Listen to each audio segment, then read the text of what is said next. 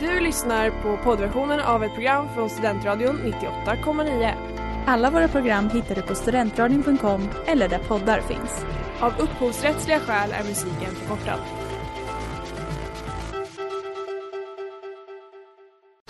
Reklam, reklam. Hej där! Tar du ett sabbatsår? Är du klar med din utbildning i höst? Ta då lite tid för att resa utomlands. Upptäck dig själv med ISEC och arbeta med ett sex veckors volontärprojekt kopplat till hållbarhetsmålen i Afrika. Läs mer på rebrand.ly uppsala 2019.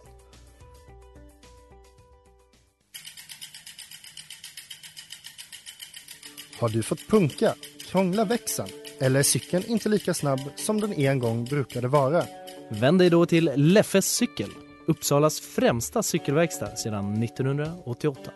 Du hittar dem ett stenkast från Ekonomikum på Sibyllegatan 9 i Luthagen och på leffecykel.se. One of the worst disasters in the history of nuclear power. Extremt giftig rök. Röken, ni kommer att dö! Hur gör man egentligen för att förbereda sig på det värsta samtidigt som man bor på 13 kvadrat? Blondinbella går igenom sitt livs tuffaste period. Det är väldigt svårt att veta förrän, efter, förrän efteråt. Inte om, utan när kriget eller krisen kommer. Hej och välkomna! Ni lyssnar på det tredje avsnittet av När kriget eller krisen kommer.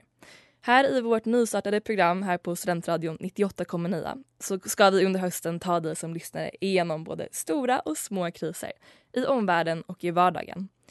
Dagens avsnitt kommer att handla om hur man ska fira jul om man kanske blir tvungen att stanna kvar i Uppsala. Om Britney egentligen behöver bli free och hur man ska motivera sig för att inte hoppa av sin distansutbildning. Självklart kommer vi också att erbjuda våra bästa prepper-tips inför framtida och nutida kriser och katastrofer. Nu är det ju tredje avsnittet vilket innebär att om ni lyssnar då är det inte bara någonting som har hänt utan det, nu är det en vana. Det är officiellt sett en vana och vi vill veta vilka ni är. Ja. Om ni har lyssnat tre gånger, skriv ett Och vi gör inte det här längre utan nu har vi en vana. det här är inte bara något vi gör då och då utan vi har en vana. Precis och det har ändå något. Ja. Jag som pratar heter Rebecka Bjureman och med mig i studion har jag som alltid Tove Allen. Tre veckor in är vi alltså som sagt och kriserna tar ju inte direkt slut. Det är ändå ganska tacksamt kan vi känna för det är liksom good for business för oss. Helst så skulle vi inte ha så mycket kriser. Men utan kriser, inget program. Och ju mer vi pratar om kriser, ju fler inträffar. Det är lite som att ha så här, supertorra läppar och behöva använda mer och mer Lypsyl trots att det egentligen är det som torkar ut läpparna mer genom att använda det. Och här önskar vi då egentligen att vi hade en eh, sån rabattkod på Skin City, Tova Rebecka 20. Ja, alltså jag vill verkligen ha det. För mm. alltså på tal om Skin City och ja. hudvård. Ja. Det har liksom blivit min bästa vän och största fiende under det här coronaåret. För jag har alltid varit så himla mycket så här, jag sular lite hudkräm från ICA liksom, i ansiktet innan jag går och lägger mig och sen, så, sen är det över. Sen så går jag och lägger mig och det är nog. Men nu så har jag haft ett år av inte så mycket aktiviteter. Så då helt plötsligt så har man så här fyra serum som ska appliceras i korrekt ordning och sen en hudkräm och sen en solkräm för annars får man rynkor eller dör. Och det är, ja, det är också dödsstraff om man råkar glömma att ta bort sminket en enda kväll. Obs! Inte i Sverige. Vi har inte dödsstraff i Sverige. Nej. Nej. Nej. Okej, det blir bara 15 år på anstalt.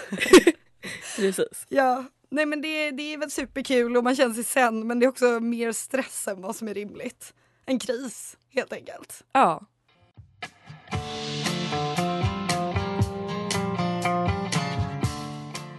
Ja, där hörde vi Purpose med The Scenes. Det finns ju ett ord som får alla på helspänn just nu. Man ser Omni-notisen och man fryser till lite grann. Presskonferens. Två gånger den här veckan har man redan haft hjärtat i halsen och det är bara onsdag. I måndag så kom det nya hårdare restriktioner och rekommendationer. Åtta personer ska man vara som max när man samlas. Och just du har säkert därför redan börjat fundera över en potentiell lockdown och vad det här kommer innebära. Definitivt. Och, ja, definitivt. Och framförallt vad du ska göra om du får symptom och får fira jul och nyår själv i lockdown. Ska man liksom köpa en liten julgran till korridorsrummet? Finns julpyntet ens om man inte får höra från någon äldre släkting att julgranskulorna från Åhléns senaste kollektion är osmakliga? Hur skulle en jul i Uppsala egentligen bli? Jag tänker lite så här att man skulle tvingas samla ihop alla som har blivit kvar och inte kan åka hem. Vilket antagligen blir en ganska random grupp eller kombination av personer. Kanske är din gamla Tinder-dejt, den där personen i tryckeriet som alltid råkar somna. Eh, din korridorsgranne som du aldrig har sagt ett ord till men som kanske kommer att överraska med ditt livs godaste, kanske enda goda, Janssons. Sen så har vi då Uppsalas egna Stina Wolter, Antje Jackelén, Ebba Busch, vad gör hon liksom om det är Niklas som har barnen över jul? Jag tänker att ni kan ha lite knutis, knutis och kolla på Love actually tillsammans som en riktig julafton. Sinnebilden av 2020. Det kanske är lite obehagligt, lite stelt, konstigt men någonting man i slutändan strävar efter att göra det absolut bästa av. Och det här med hem, ja, jag sökte lite inspiration tidigare idag, var annars än på Pinterest och eh, kom fram till tre citat. Riktigt boomer att gå in på Pinterest och leta. Home is wherever we are together. Home is not a place, it's a feeling. Home is where your wifi connects automatically. Tyvärr ingenstans just nu i och med att Jerome ligger nere då tyvärr. Men eh, nyår då? Blir det kanske vårt första nyår med rimliga förväntningar utan ja. katastrof? Ja, det är intressant för om julen kanske verkar vara lite dyster så kan ju ett småskaligt nyår ändå ha sina fördelar. För risken är ju faktiskt obefintlig att fastna på tunnelbanan på tolvslaget på väg mot Mosebacke kanske behöva utstå någon stel middag eller för den delen ha FOMO över att inte vara bjuden på någon stel middag. Vad tror du? Nej men alltså jag är ju ett stort fan av nyår men det kan ju vara skönt också för det är ju en typisk högtid där man liksom blir full på bara bubbel. Och det, det är ju inte toppen om man vill ha en värdig fylla eftersom att det går rätt upp i skallen. Så jag tror att det här skulle kunna i och för sig så finns det ganska stor risk att bubbel kommer bli den enda drycken även om det är en isolerad nyår. Det finns en risk. Ja, så att jag vet egentligen inte om det kommer vara så stor skillnad. Mer än att man kanske inte har så stora förväntningar och därför blir positivt överraskad. Just det, men spännande blir det. Ja, verkligen.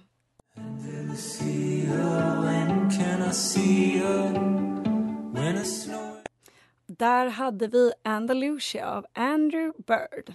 Och jag vill prata om någonting som jag tror att de allra flesta redan har åtminstone kommit i kontakt med. Eller precis som jag nördat ner sig fullkomligt i. Det som det kommer att handla om är Free Britney-rörelsen. Den Britney som det handlar om är ju såklart ingen mindre än Britney Spears. Och det här är ju ett ständigt aktuellt fall eh, där det kom en ny dom tror, fyra dagar sedan ungefär. Väldigt aktuellt. Ja, men då skulle jag vilja lära mig lite bakgrund. Vad är det som har hänt hittills? Ja, jag ska då, jag tänker för folk som inte är helt bekanta med situationen eller bara för en liten refresh tänkte jag gå igenom en liten timeline för det som har hänt. Är du redo? Jag är redo. Ja, då börjar vi då. Britney Spears, fyra år gammal, slår igenom. Hon börjar sjunga på scen fyra år gammal. Alldeles för ungt, tycker jag. Men otroligt kul för omvärlden. Eh, för att hon är ju otrolig. Så fram till 2007, när hon då var 26 år gammal, hon är alltså född 1981, så var det största kring hennes kändisskap egentligen att hon blev så himla stor och ett så väl etablerat household name. Men också att många av hennes låtar när de blev lite äldre, till exempel Lucky och Overprotective, handlar om både mentala och liksom omringande problem i hennes liv. Och att hon hade flera photoshoots där hon satt i burar och med kedjor och så vidare. Och det blev verkligen en snackis om den här äh, artisten som ändå har funnits i mångas liv så många år. 2007 ska hon alltså, som ingen kan ha missat, haft ett ganska jobbigt år. Som har liksom resulterat i många memes. Det var, hon hade inte toppenår. Eh, det var då jobbigt, både som att hon gick igenom en ganska stökig skilsmässa med sin dåvarande man. Men också för att hon var konstant omringad av paparazzis. Det var också samma år som hon fick total panik alltså och raka av allt hår och stöka runt och slogs med paraplyer och ja, det var hon tappade helt enkelt. Det kan man ändå vara ärlig med att säga. Eh, hela den här året slutade för henne med att hon både blev inlagd på sjukhus två gånger och att hon förlorade vårdnaden om sina två barn, eh, som är i sig supersorgligt.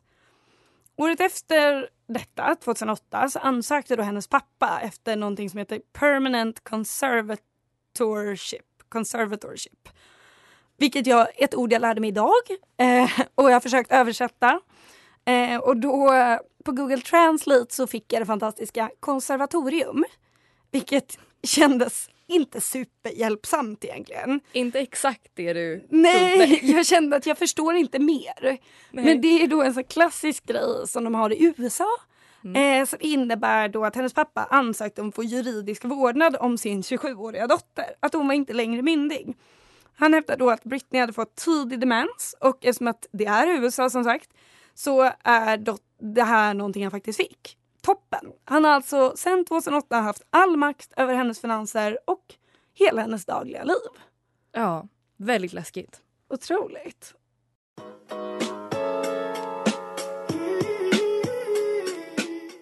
Där hörde vi Can We med Jimmy Stack och Casey Hill. Nu hade vi lite reklam emellan, men för att fortsätta. Jag har gått igenom lite att Britney har varit känd från en väldigt ung ålder och 2008 så fick hennes pappa då eh, fullständig vårdnad över henne. Eh, allt detta har nu lett till en så kallad Free Britney-rörelse. Eh, och det finns så mycket då som tyder på tydligen att hon, hon faktiskt kanske är helt rimlig och eventuellt inte alls borde ha en vårdnadshavare som bestämmer över henne. Hon har ju under den här tiden sedan 2008 till idag haft till exempel, alltså exempelvis varit frisk nog för att både få tillbaka vårdnaden av sina barn som hon förlorade 2007 men också haft flera världsturnéer, släppt skivor. Alltså hon har ändå gjort väldigt mycket som man kanske inte borde kunna göra om man har tidig demens eller, och inte kan ta hand om sig själv. Sen då 2019 så hände någonting igen. Hon blev inlagd på mentalsjukhus med otroligt rimliga anledningen att hon tog då bilen och åkte och köpte snabbmat utan att hennes pappa hade sagt att det var okej. Vid 38 års ålder. Britney uttalade sig då eh, egentligen för första gången kring det här och sa att hennes pappa höll henne till fånga. Och det här fick ju då såklart alla hennes fans att flippa ut totalt. Sen dess har det alltså blivit en grej att fans har försökt kommunicera med henne via hemliga koder och så vidare. Eh, till exempel att folk kommenterar hennes otroligt underliga TikToks. Det måste vi ändå ha tydligt, det är konstiga TikToks. Eh, med kommentarer som säger wear, wear, wear yellow in your next video if you're held captive. Och sin nästa video som på sig gult. Och så kontentan av allt det här och hela den här rörelsen och krisen är ju att man tror att hennes pappa utnyttjar henne bara för att tjäna pengar. Att hon hävdas vara för sjuk för att köra bil själv eller gå en promenad samtidigt som hon är frisk nog att släppa album och ha världsturnéer.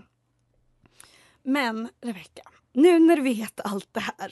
Ja. Vilket tycker du är den säkra signalen på att hon behöver hjälp? Jag tycker att det är just de här olika signalerna som är mest spännande för de är så självuppfyllande på något sätt. Mm. Eh, det har funnits kommentarer om att eh, hon ska på sig svart om hon behöver hjälp och rosa om hon är i fara. Mm. Eh, två ganska liknande innebörder. Ja. Ja, så dyker hon upp där i en rosa tröja med svarta prickar på. Ja. Kan inte betyda någonting annat än att teorin stämmer. Men eh, framför allt så tycker jag att vi har det klart och tydligt eh, när hon i en eh, TikTok-film går fram och tillbaka nio gånger. Det är ju tydligt morsekod för SOS. Ja, vad kan det annars vara? Det finns ju ingen annan förklaring.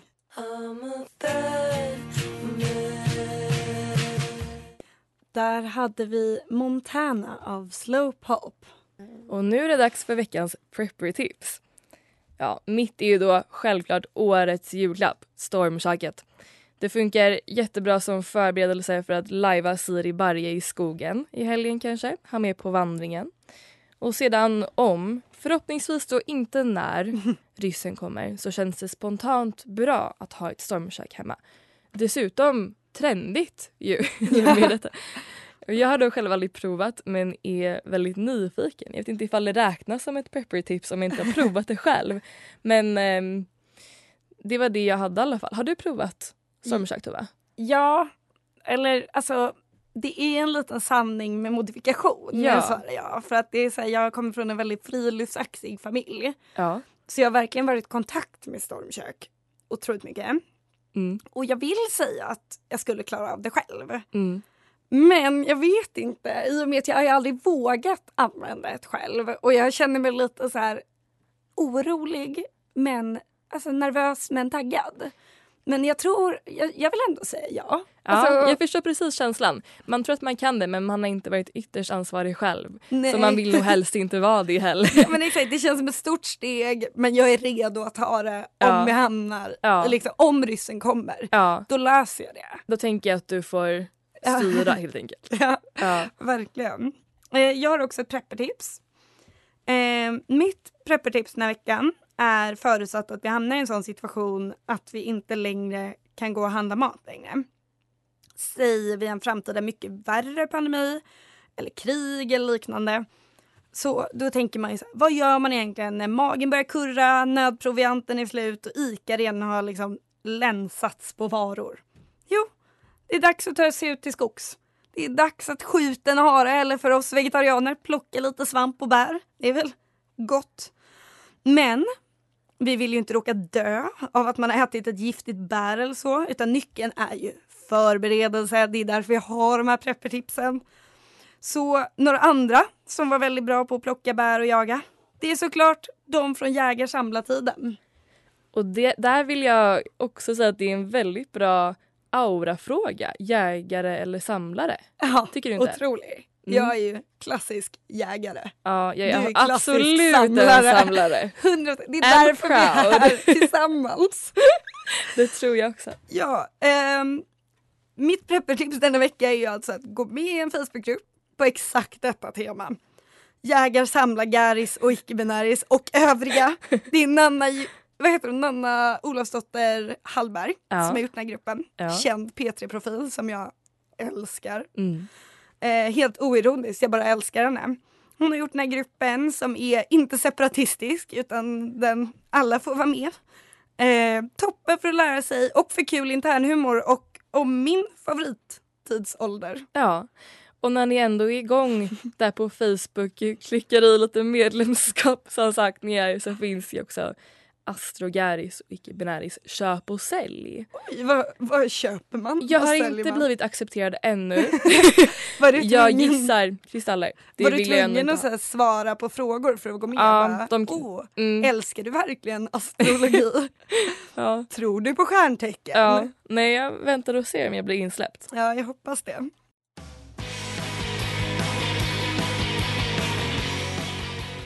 Där hade vi Jehova av Hurula. Vill slåss, bör fly, är ambivalent. Lyssnarkris. Ja, det här har vi då någon som har skickat in på vår lilla länk på Instagram som ni alla borde gå in och klicka på. Den är i biografin, det är ett Google Docs-dokument som är superanonymt. Jätteanonymt. Verkligen. Inte ens vi vet vilka det är. Det är Nej. tyvärr otroligt provocerande ibland. Mm, men mm. Bra, bra för att folk ska skicka in. Den här veckan så ska vi lyfta en fråga som lyder. Hjälp! Med Zoom och det rådande läget i landet, totalt kaos, har jag tappat all motivation till mitt studerande.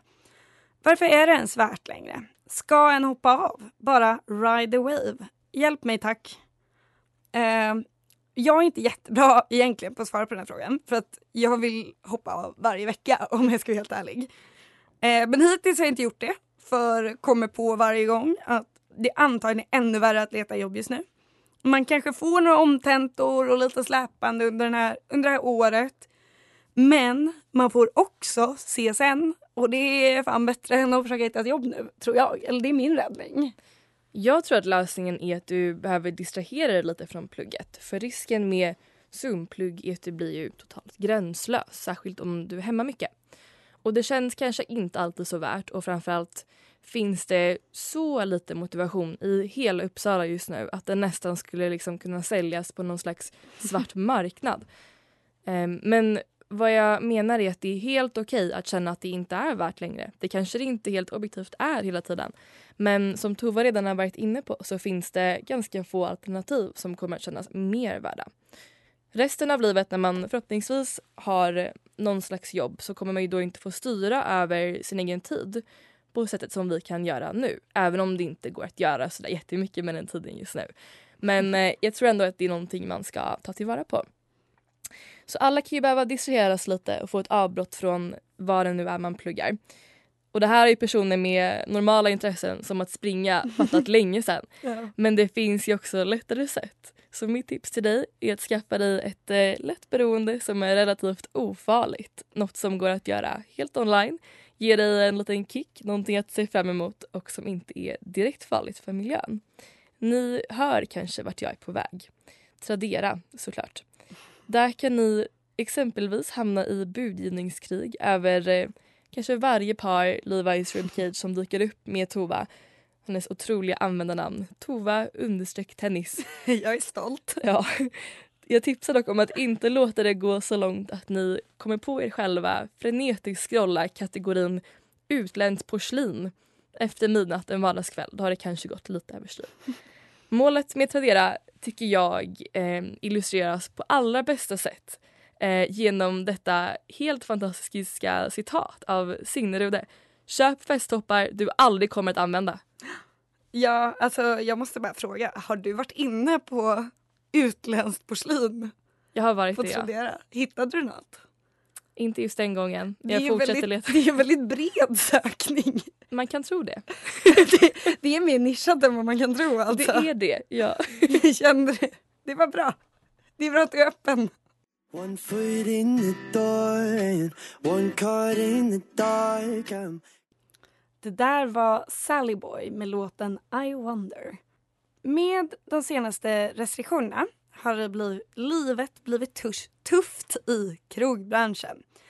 Som välkänt det mest samhällsbärande yrkesgruppen vi har här i Sverige. Men är det någon särskild restaurang det har blivit eh, lite extra tufft på? Ja, ett exempel på en restaurang som har lite extra jobbigt nu är ja. ju Operakällaren. Ja. Mm. Eh, och en person som har haft extra tufft på Operakällaren. Vem kan det vara? Kanske Stefano Catenacci. Ja. Mm, ja. Mm. Stefano, han är då känd som kock på Operakällaren i Stockholm men också som kungens egna kock. Otroligt stort, viktigt. Superduktig på att laga mat alltså. Mm, det är Min, fördelen. Ja, mm. mindre bra på andra grejer. Till exempel personliga gränser och att vara professionell på jobbet. Han anklagas ju då alltså för att åtminstone tio år tillbaka har sexuellt trakasserat sina kvinnliga anställda. Eh, och ska bland annat ha tafsat på dem och eh, skickat dickpics. Vilket i sig är helt sjukt opassande och äckligt gjort. Eh, men det är ju inte bara gränslöst. Eh, det känns ju jävligt otaktiskt också att göra under corona. Var fan ska han få jobb nu när hela krogbranschen står i lågor och inte kan anställa? Är det Paolo och han som kommer starta något nytt tillsammans? Kommer kungen förlåta honom och vara så här, nej men det är lugnt, jag har också gjort misstag. Jag vet inte vart jag har varit på kvällarna. Jag förstår, jag förstår var det kommer ifrån. Eller kommer han byta bana helt, bli något helt annat? Jag undrar även lite om det här. Är inte konceptet dickpick också en kris i sig? Alltså för det är klart det är en kris att han har varit dålig anställd eller chef. Bara liksom hela det konceptet. För jag, jag vet att jag har fått en eller två dickpics när jag var yngre. Både av killar jag aldrig någonsin har sagt ett ord till förut. Och jag vet att jag, eh, jag själv tyckte det var äckligt och ganska otrevligt gjort. Att jag vet att jag, jag tog inte så hårt på det att jag blev liksom offended utan mer kände att det här var ju o, otrevligt, ouppfostrat. Ja verkligen ouppfostrat. det känns, du kan ju skriva hej först. Det känns ju lite så här grovt att bara jaha, ja då är det här en situation. Vad ska man svara för Facebook-emojis på det här då? Jag vet inte, jag är 15.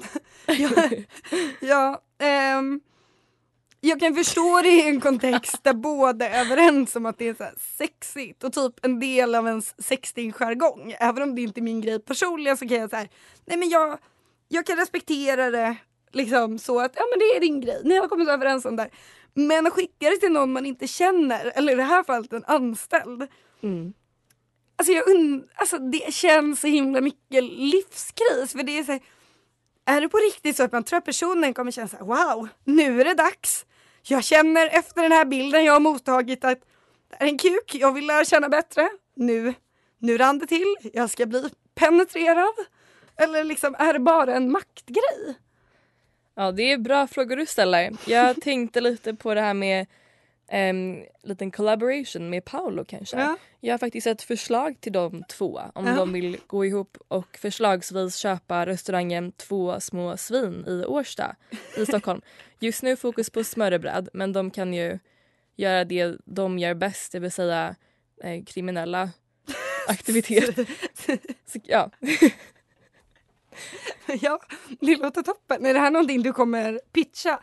Skapat en mejltråd med dem båda och var så här, mm. hej grabbar, jag, jag har en rätt idé. ställe till ja. er. Namnet är redan eh, Ni behöver inte etablerat. ändra någonting. Det enda ni behöver komma med är era värderingar och ert beteende så löser resten.